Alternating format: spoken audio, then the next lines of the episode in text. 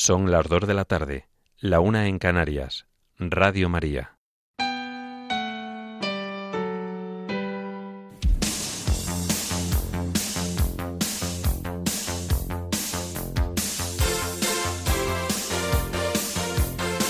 Servicios informativos de Radio María.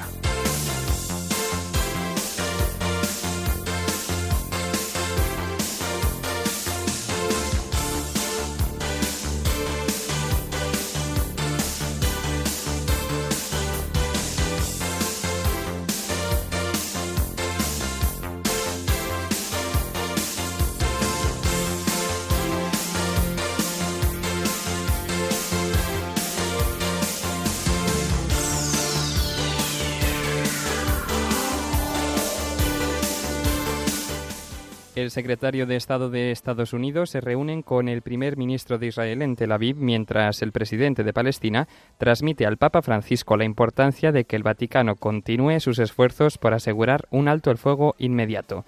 Estas y otras noticias en el informativo que ahora comenzamos. Buenas tardes.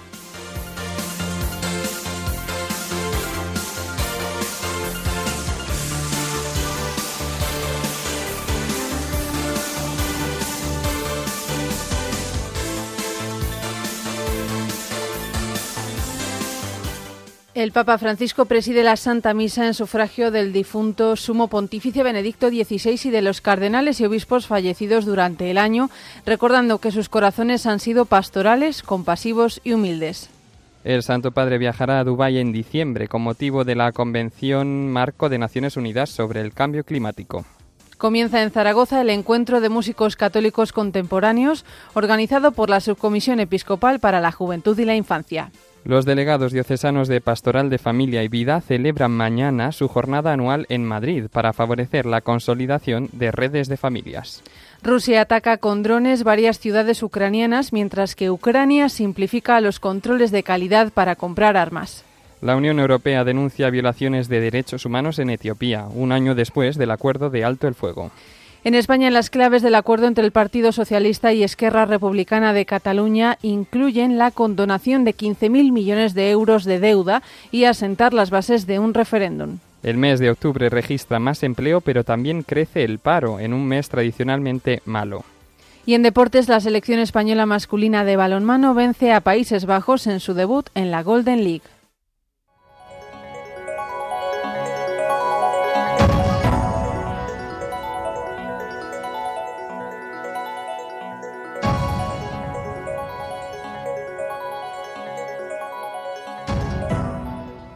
El secretario de Estado de Estados Unidos, Anthony Blinken, se ha reunido en Tel Aviv con el primer ministro de Israel, Benjamin Netanyahu.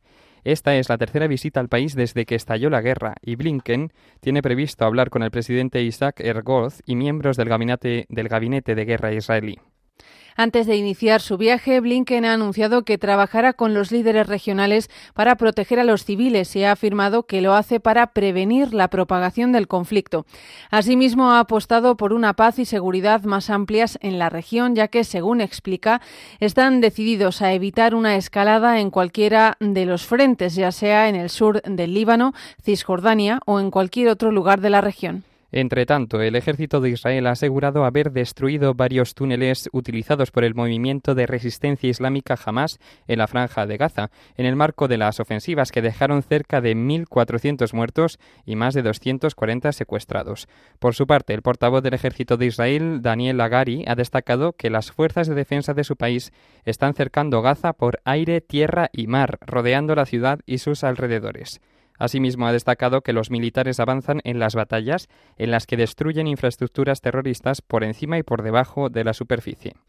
Entre tanto, la ONU ha solicitado 1.200 millones de dólares, unos 1.130 millones de euros, para paliar las necesidades más urgentes de la población en la franja de Gaza y Cisjordania. Esta es una cifra que cuadruplica la anterior estimación lanzada a principios de octubre, poco después del primer ataque. Y en este contexto, el Papa Francisco mantuvo ayer por la tarde una conversación telefónica con el presidente de Palestina, Mahmoud Abbas, según ha confirmado el director de la oficina de prensa del Vaticano, Matteo Bruni. De acuerdo con la agencia de noticias Wafa, en este diálogo el presidente palestino expresó su aprecio por el papel y los desvelos del Santo Padre en sostener la construcción de la paz en la región y en el mundo.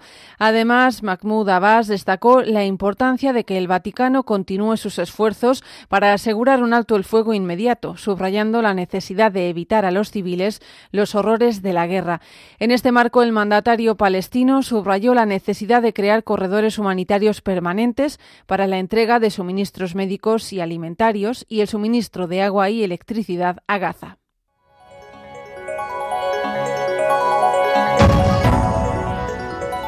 Noticias de la Iglesia en el mundo.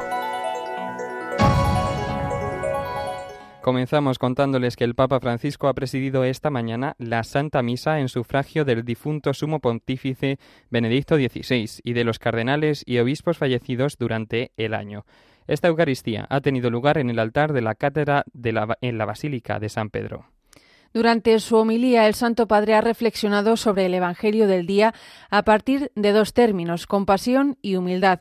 Rememorando la figura del Papa Benedicto XVI, ha subrayado las muchas veces que él recordó que la fe no es una idea que debamos entender o una moral que debamos asumir, sino una persona que debemos encontrar, que es Jesucristo. En este sentido, ha aseverado que su corazón late con fuerza por nosotros y su mirada se apiada de nuestro sufrimiento. Al mismo tiempo, el Papa Francisco ha indicado que la divinidad de nuestro Dios resplandece al tocar nuestras miserias, porque su corazón es compasivo.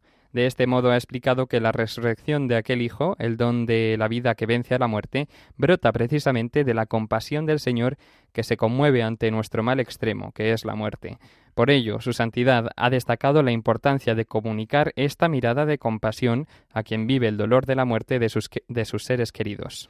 Además, el obispo de Roma ha señalado que la compasión del Señor es concreta y elimina las distancias. Así, el Papa ha añadido que el estilo de Dios está hecho de cercanía, compasión y ternura, pues se ha apropiado de nuestras lágrimas para apartarlas de nosotros. Otro de los aspectos que ha destacado el pontífice en la misa de esta mañana es la humildad cristiana, que nace de depositar la esperanza en el Señor y no en uno mismo. De esta forma ha asegurado que son estos pobres en espíritu los que nos revelan la pequeñez que al Señor agranda y el camino que conduce al cielo.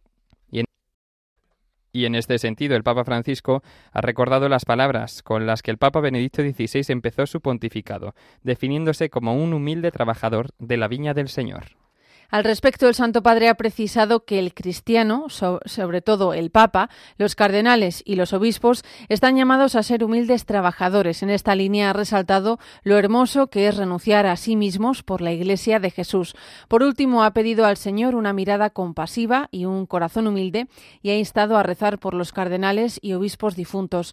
El Papa ha concluido afirmando que sus corazones han sido pastorales, compasivos y humildes, porque el sentido de sus vidas ha sido el Señor. Por ello ha deseado que en él encuentren la paz eterna y que se alegren con María, a quien el Señor ha ensalzado mirando su humildad.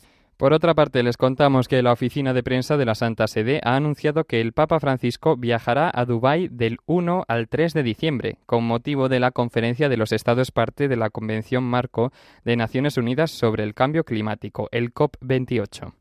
Según ha comunicado el director de prensa de la Oficina de Prensa del Vaticano, Matteo Bruni, el Santo Padre acoge así la invitación del presidente de los Emiratos Árabes Unidos, el jeque Mohamed bin Zayed Al Nahyan. La llamada Conferencia de las Partes, que se celebrará en Dubái, abrirá sus puertas del próximo 30 de noviembre al 12 de diciembre y en esta 28ª edición contará por primera vez con la participación física de un pontífice. Este será el segundo viaje del Papa Francisco a los Emiratos Árabes Unidos tras el viaje a Abu Dhabi de febrero de 2019 con motivo de la firma de la histórica Declaración sobre la Fraternidad Humana. Al mismo tiempo, este será el 45º viaje apostólico internacional del Papa Francisco y el sexto de este año. Nos vamos a Nicaragua. La investigadora nicaragüense exiliada Marta Patricia Molina, autora del estudio titulado Nicaragua, una iglesia perseguida, ha comunicado que la víspera de la conmemoración de los fieles difuntos, los sacerdotes en este país fueron visitados por agentes policiales, advirtiéndoles de que no podían celebrar misas en los cementerios o, de lo contrario, habría consecuencias de alteración al orden público y, también ha dicho, posterior encarcelamiento. Esta información ha sido confirmada por un sacerdote nicaragüense exiliado, quien ha afirmado que en muchas parroquias de Nicaragua los párrocos fueron visitados por la policía sandinista, recibiendo la notificación de que tienen terminantemente prohibido los actos litúrgicos en el día de la conmemoración de los fieles difuntos en los cementerios. No obstante, aún sin poder unirse a la celebración de la Eucaristía, miles de nicaragüenses acudieron ayer con flores a los cementerios para poder orar por sus difuntos. Tradicionalmente, los sacerdotes asistían a algunos camposantos de los 153 municipios nicaragüenses donde oficiaban la Santa Misa por los fallecidos y, a petición de los fieles católicos, se acercaban a las tumbas para rezar por algunos difuntos.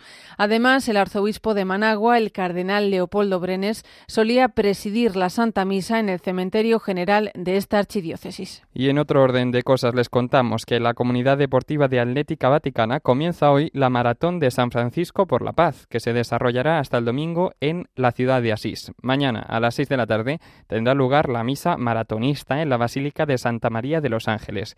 Y el domingo tendrá lugar la carrera en la que participarán personas con discapacidad, aficionados y atletas en nombre de la fraternidad. Como explican los organizadores, esta iniciativa quiere poner en marcha, a través del deporte, una gran oración por la paz en Tierra Santa, en Ucrania y tantos lugares que afrontan guerras también olvidadas. En esta carrera, que lleva por lema «Ven conmigo», participan más de 1.600 atletas en tres caminos trazados para involucrar a todos, aunque está dirigido especialmente a las familias. El Maratón de San Francisco está organizado por Life Running Assisi con el patrocinio de la Diócesis de Asís y de la Universidad de Perugia, en colaboración con Atlética Vaticana. Los contenidos deportivos, espirituales, solidarios y culturales fueron presentados el lunes pasado en una rueda de prensa que se desarrolló en Perugia. Entre las iniciativas solidarias está la recogida de prendas antes de la salida y la distribución del Pan África, pensado por los deportistas con el objetivo de llegar a las zonas más pobres. También tendrán un recuerdo especial para el ciclista Gino Bartali, cuya causa de beatificación está en curso en el Museo de la Memoria, que custodia los documentos de su compromiso para salvar a los perseguidos durante la Segunda Guerra Mundial.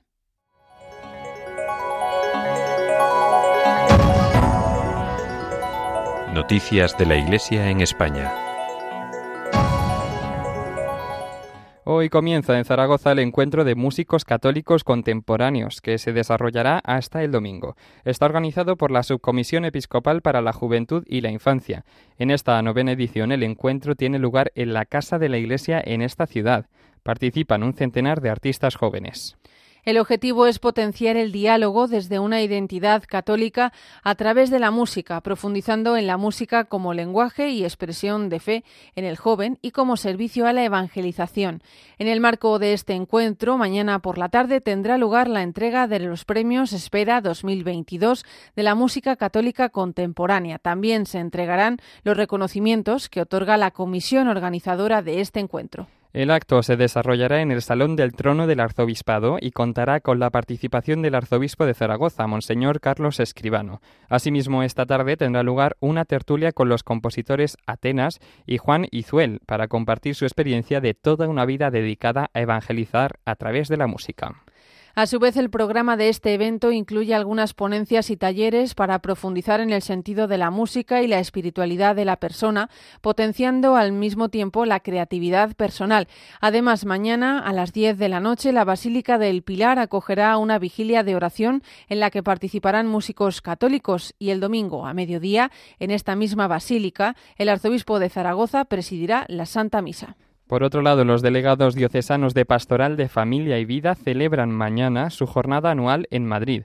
En esta ocasión, el eje del encuentro será favorecer el nacimiento y la consolidación de redes de familias. Entre los objetivos está informar de la Semana del Matrimonio, así como compartir las experiencias, necesidades y propuestas de las delegaciones diocesanas de Familia y Vida. El obispo de Canarias y presidente de esta subcomisión, Monseñor José Mazuelos Pérez, será el encargado de inaugurar estas jornadas. Seguidamente tendrá lugar la primera ponencia titulada «Favorecer la presencia de las familias en el tejido social». Estará a cargo del presidente de la Federación de Asociaciones de Familias Católicas en Europa, Vincenzo Bassi. A continuación se oficiará una Eucaristía en la parroquia Santa María del Bosque. La jornada concluirá con un tiempo de diálogo con ruegos y preguntas. Nos trasladamos a Toledo, donde la Delegación Diocesana de Catequesis presenta la segunda edición del Congreso Diocesano de Catequesis, que tendrá lugar el 25 de noviembre, en el Colegio Diocesano Nuestra Señora de los Infantes. El lema es: el catecumenado de adultos ilumina la iniciación cristiana de niños. También será el título de la ponencia que llevará a cabo el delegado diocesano de catequesis de la Archidiócesis de Madrid, el padre Manuel María Bru. Además, han organizado una mesa redonda en la que tomarán la palabra diversas personalidades del ámbito catequético. La jornada concluirá con el saludo del director de la Comisión de Catequesis de la Conferencia Episcopal Española, el padre Francisco Romero. Seguidamente, el director de cine y periodista Juan Manuel Cotelo disertará sobre la catequesis en la iniciación cristiana.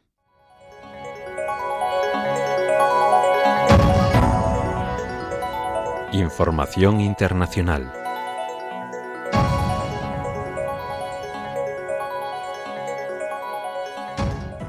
La guerra en Ucrania cumple hoy 618 días desde el inicio de la invasión rusa. El gobierno admite que el conflicto armado se encuentra en un punto muerto al haberse convertido en una guerra de posiciones. Ante esto, Rusia lo niega, asegurando que seguirá empujando en los frentes hasta alcanzar todos sus objetivos. Las autoridades militares de Ucrania han indicado que esta madrugada Rusia ha lanzado 38 drones kamikaze iraníes Shahed contra regiones del este, el centro, el sur y el oeste del país. La mitad de esos drones fueron derribados por las defensas aéreas ucranianas, pero otras aeronaves no tripuladas alcanzaron sus objetivos en varias zonas. Además, el Ministerio de Defensa de Ucrania ha simplificado los controles de calidad requeridos a los fabricantes de armas para acelerar el proceso de suministro al ejército. En este contexto, el Parlamento de Letonia ha aprobado una nueva legislación que prohíbe la circulación de vehículos con matrícula rusa y que, en caso de que no se adapten a la nueva normativa, serán confiscados por las autoridades letonas y más tarde entregados a Ucrania. Esta nueva ley brinda a los propietarios afectados un plazo de más de 3 meses hasta febrero de 2024 para matricular sus vehículos en Letonia. Los vehículos que no cambien sus matrículas tan solo podrán circular por territorio letón si están de tránsito, como han explicado, y durante un máximo de 24 horas. Asimismo, el Parlamento del país ha especificado varias circunstancias en las que sí se permitirá la circulación de este tipo de vehículos, como en caso de que estén en propiedad de personas que gocen de inmunidad, que se usen para fines diplomáticos u oficiales o que sean de una organización internacional, entre otros. Más noticias. El alto representante de política exterior de la Unión Europea, Josep Borrell, ha llamado a las partes enfrentadas en Etiopía a seguir dando pasos en materia de investigación y justicia. Esto ocurre un año después de que el Gobierno y el Frente Popular para la Liberación de Tigray firmasen un acuerdo de alto el fuego, teniendo en cuenta que se siguen produciendo, según han explicado, varios tipos de violaciones de derechos humanos. Asimismo, Borrell ha reiterado que confía en que todas las partes conserven el compromiso con la paz esgrimido hace 12 meses. Además, explica que de ello depende seguir avanzando hacia la normalización de las relaciones. Con todo, el alto representante de política exterior de la Unión Europea ha advertido de que para esta normalización son necesarios más pasos en materia de rendición de cuentas y añade que el gobierno de Etiopía debe adaptar sus políticas a los estándares internacionales de derechos humanos. Nos trasladamos a Sudán. El líder de las fuerzas de apoyo rápido, Mohamed Hamdan Dagalo, llamado MHD, ha reiterado su intención de tomar el control de todos los estados sudaneses después de que el grupo paramilitar anunciase la toma de la capital del estado de Darfur Central, en el oeste del país. Por su parte, el jefe del ejército y presidente del Consejo Soberano de Transición, Adel Fatah Alburhan, y líder de la contraofensiva, ha reorganizado su gabinete. El cambio más representativo ha sido en la cartera de ganadería, que hasta ahora era ocupada por el vicepresidente de la Alianza Sudanesa, formado por distintas agrupaciones políticas. Les contamos ahora que la justicia de Reino Unido ha decretado la muerte de una menor, rechazando que sea tratada fuera del país. En este sentido, no hay posibilidad por el momento de que Indy Gregory, la niña de 7 meses que padece una rara enfermedad de ADN mitocondrial, llegue al hospital de Bambino Gesù de Roma. En su caso, el juez del Tribunal Superior, Robert Peel, ha dictaminado que los médicos no pueden desconectar el respirador artificial que mantiene con vida a Indy para que los padres puedan apelar de nuevo. En este sentido, los médicos del Queen's Medical de Nottingham, el hospital donde se encuentra la pequeña, han sido quienes han recurrido a los tribunales, asegurando que la niña responde a estímulos, llora, mueve los brazos y las piernas. Con todo, el Estado asegura conocer y proteger el interés superior de los niños frente al de sus familias. Y les contamos que Japón ha comenzado la tercera ronda de vertidos de agua tratada de la planta nuclear de Fukushima, que sufrió graves daños tras el devastador terremoto y consiguiente tsunami registrado en 2011, y liberará aproximadamente 460 toneladas de líquido al día hasta el próximo 20 de noviembre. La primera ronda comenzó el 24 de agosto y se completó el 11 de septiembre, iniciándose pese a la oposición de los pescadores locales y la fuerte oposición de países vecinos como China o Rusia. Se liberaron entonces más de 7.700 toneladas. El siguiente vertido liberó aproximadamente 7.800 toneladas entre el 5 y el 22 de octubre. En este contexto, Japón ha insistido en numerosas ocasiones en que la liberación de estas aguas es segura y se realiza de acuerdo con los estándares internacionales, al tiempo que reitera la necesidad de aumentar la capacidad de almacenamiento de los tanques de la planta.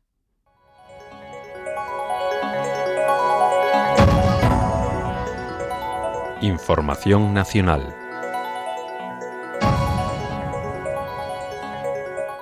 El Partido Socialista y Esquerra Republicana de Cataluña han llegado a un acuerdo para la investidura de Pedro Sánchez que incluye aspectos claves como una ley de amnistía, condonación de la deuda y el traspaso de Rodalíes. Esta última cuestión se ha precisado ayer por la tarde, cuando las dos formaciones anunciaban el traspaso integral del servicio de cercanías a la Generalidad de Cataluña.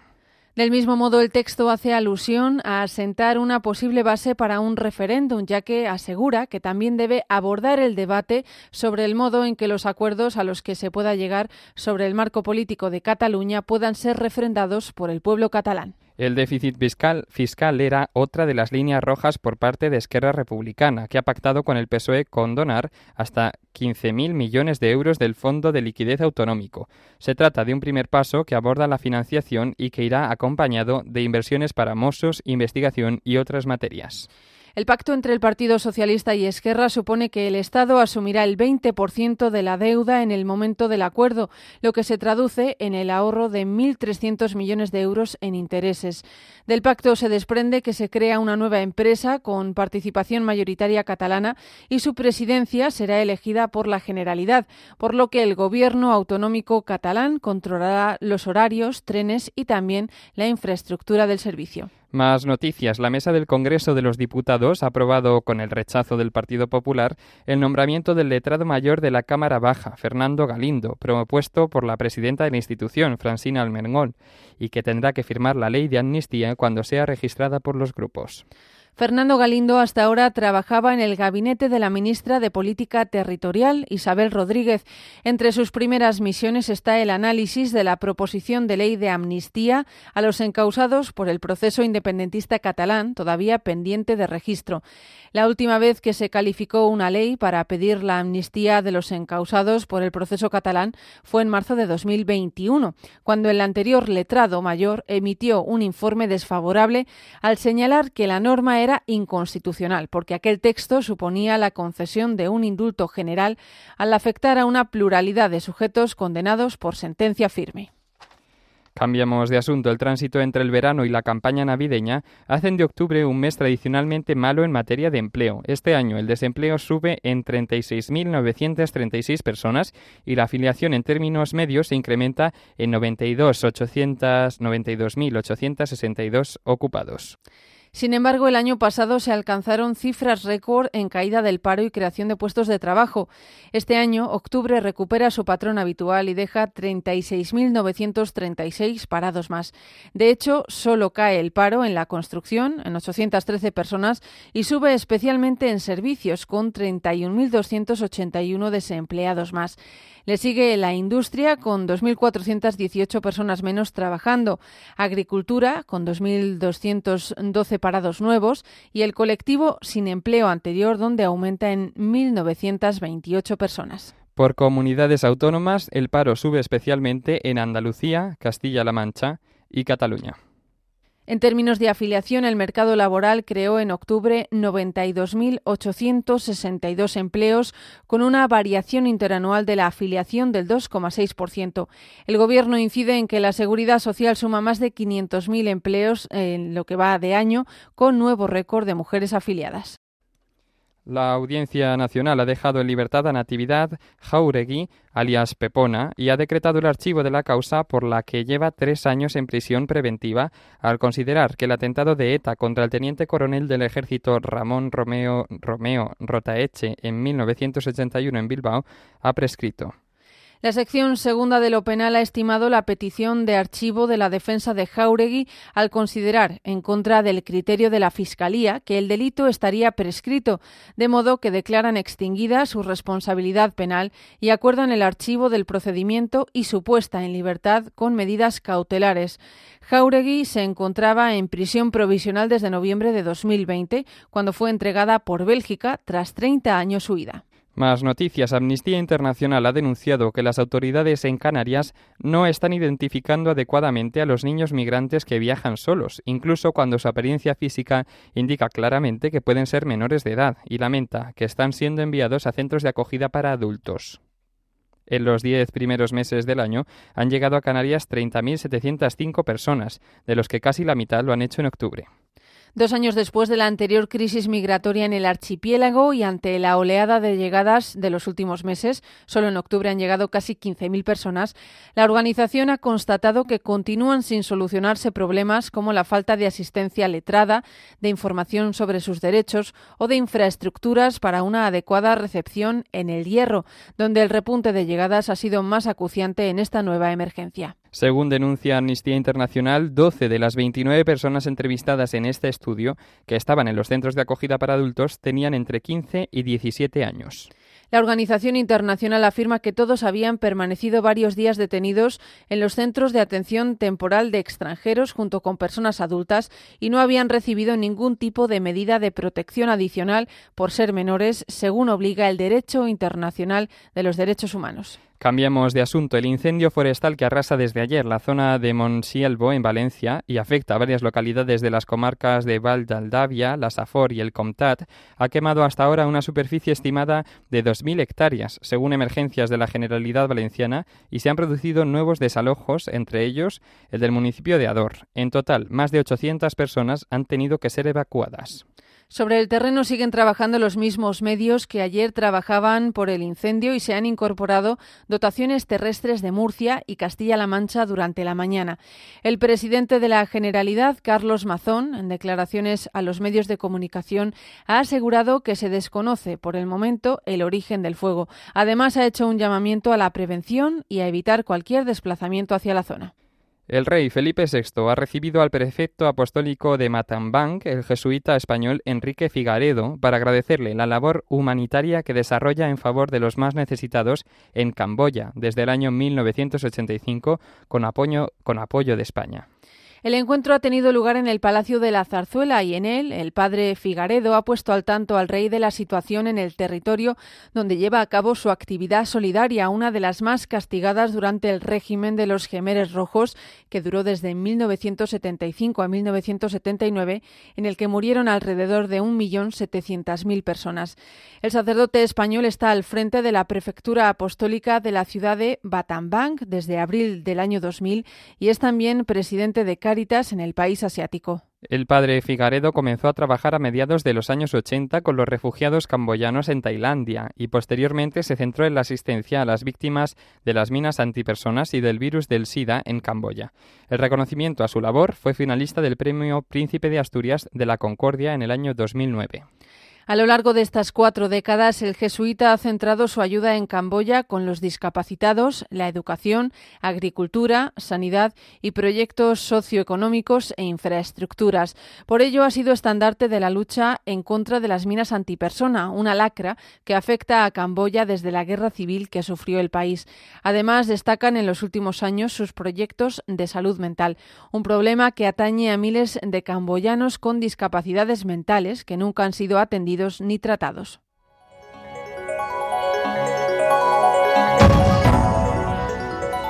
Información deportiva. La selección española masculina de balonmano venció ayer por 39-28 a la de Países Bajos en el primer partido de la Golden League celebrado en el Sotra Arena de Bergen, en Noruega. España, que se medirá mañana contra Dinamarca y el domingo contra la anfitriona del torneo, Noruega, logró un gran triunfo ante Países Bajos en el que Ángel Fernández y Manuel Garciandía y Adrià Figueras lideraron el juego ofensivo español. Y en fútbol, el Valencia ganó ayer por 0-2 en su visita a la UD Logroñés para así superar la primera ronda de la Copa del Rey junto al Villarreal, Granada y el Deportivo Alavés, que respectivamente vencieron a Chiclana por 0-2, Arosa por 0-3 y el Deportivo Murcia por 0-10.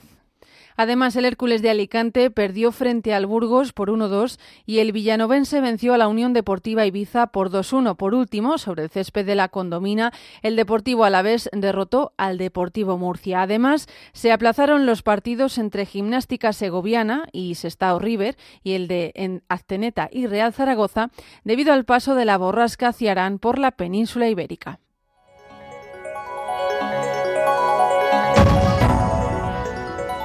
Noticias autonómicas.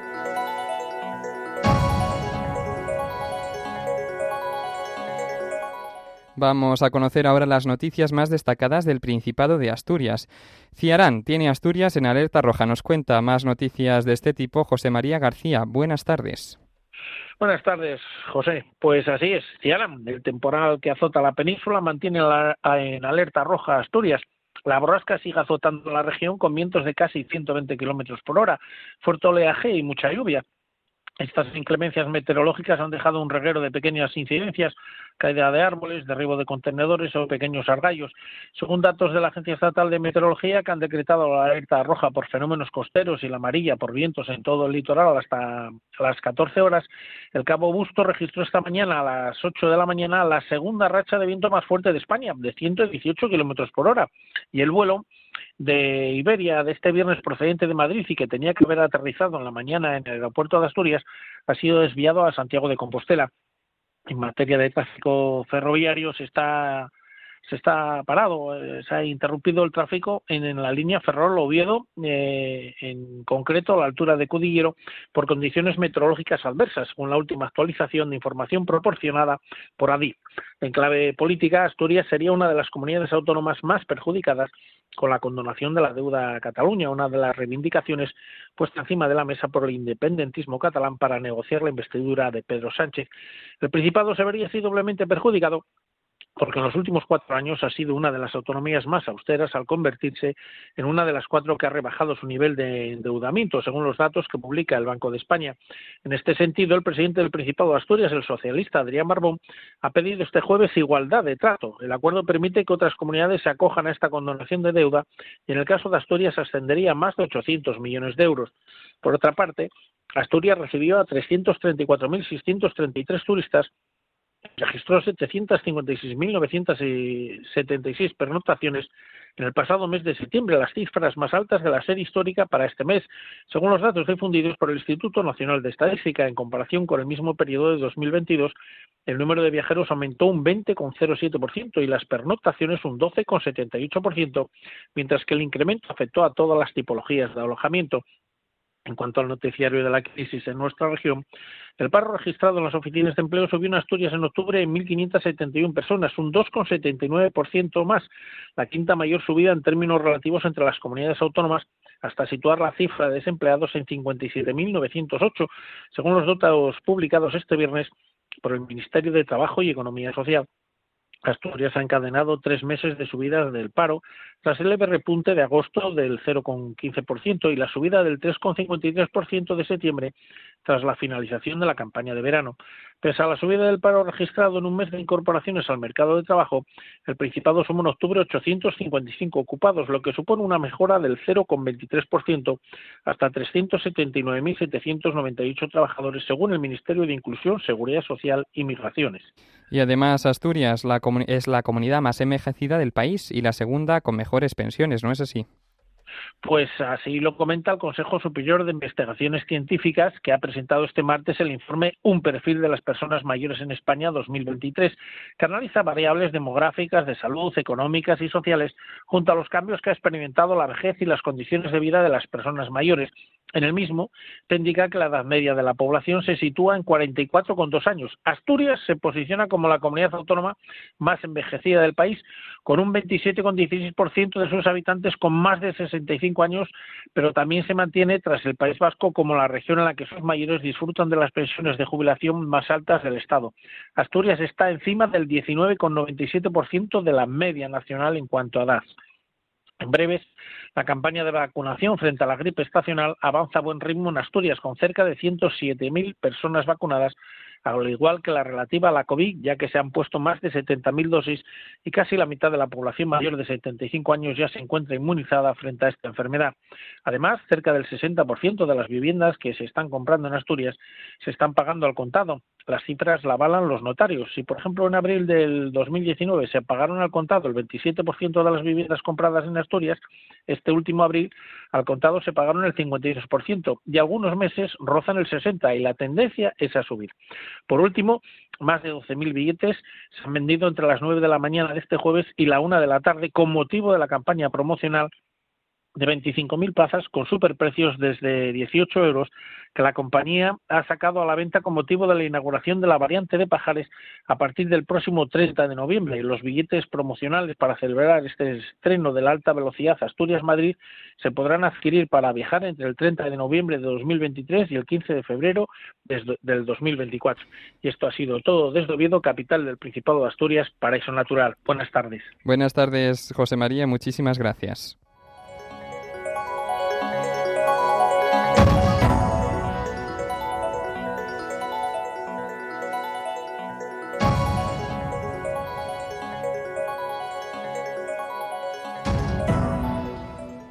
Y ahora nos vamos hasta Cataluña, donde la Oficina Antifraude ha detectado 10 casos y prácticas irregulares en materia de personal y de derecho de acceso a la información pública en el Parlamento de Cataluña. Nos lo cuenta nuestra corresponsal Belén Carrillo. Buenas tardes. Muy buenas tardes. Así lo recoge un informe del organismo fiscalizador autonómico que ha entregado a la presidenta de la Cámara Legislativa, Ana Erra. La diputada de Juntos por Cataluña dispone ahora de 30 días para informar al ente que dirige el magistrado, Miguel Ángel Gimeno, de las medidas que se adopten para subsanar los supuestos casos de nepotismo y prebendas no justificadas o, si corresponde, los motivos que impiden actuar de acuerdo con las recomendaciones y los recordatorios que se formulan. La entidad contra el fraude sostiene, entre otras cosas, que los obstáculos en el ejercicio del derecho de acceso a la información pública son sistemáticos, así como también los retrasos en la entrega de la documentación solicitada. Y en otro orden de cosas, unas 93.000 personas han visitado los 9 cementerios de la ciudad de Barcelona entre el sábado por la mañana y este miércoles a las 6 de la tarde con motivo del Día de Todos los Santos. Se prevé que siga habiendo visitas a los cementerios de Barcelona hasta el domingo 5 de noviembre. En 2022 fueron unas 92.700 las personas que acudieron a los cementerios de la ciudad en las mismas fechas. Por otro lado, hasta el día 31 de octubre, en las carreteras de Cataluña han muerto 128 personas. Cuéntanos, Belén. Así es, en lo que llevamos de año se han producido 115 accidentes, un 18% menos respecto a 2019, que fue el año de referencia para el cumplimiento de los objetivos de reducción de la siniestralidad del Plan de Seguridad Vial 2020-2023. El Servicio Catalán de Tránsito ha comunicado que esta cifra también representa una reducción del 20% de los accidentes de tráfico respecto a 2019, año en que se registraron 157 fallecidos en 144 siniestros. En cuanto a los heridos de gravedad, este año se han registrado 654 heridos graves, un 2% menos respecto al mismo periodo de 2019, pero un 13% más respecto al mismo periodo de 2022. Asimismo, en el mes de octubre han muerto 13 personas en la red interurbana de Cataluña, 5 víctimas mortales más que en octubre del año pasado, pero 8 menos que en 2019. La AP7, con 12 fallecidos, es la carretera que acumula más siniestros mortales este 2023. Aunque se consolida la reducción de las víctimas mortales en esta vía respecto al año pasado, cuando se registraron 23. Y finalizamos contando que unas 500 personas han participado en el simulacro de ataque terrorista en la estación de Sants, en Barcelona. Efectivos de los cuerpos de seguridad, de emergencias y figurantes han puesto a prueba la respuesta operativa ante un atentado con múltiples muertos y heridos en una acción que se ha llevado a cabo en el vestíbulo y andenes de la parte norte de la estación. Se trataría, según el consejero de Interior, Joan Ignasi Elena, del simulacro más grande que se ha hecho nunca en Cataluña sobre un operativo antiterrorista. Hasta aquí las noticias de Cataluña. Muchas gracias, Belén, y hasta la próxima semana. Vamos a terminar este informativo contándoles la previsión del tiempo para este fin de semana, realizada por Miriam Herraiz.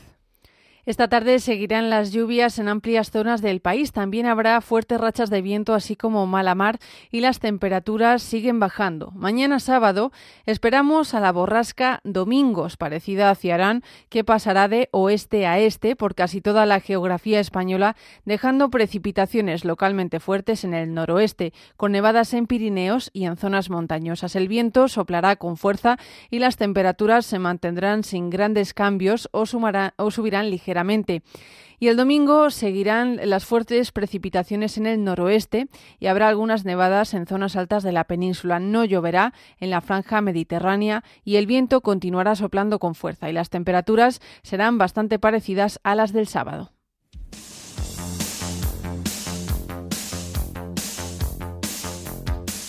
Es todo por el momento. Los hemos acompañado en la redacción Cristina Abad y Mónica Martínez, en el control de sonido Víctor Suárez y Miguel Ángel Obián, y se lo hemos contado Marta Troyano y José García. Ya saben que tienen más noticias a las 10 de la noche, las 9 en Canarias. Buenas tardes.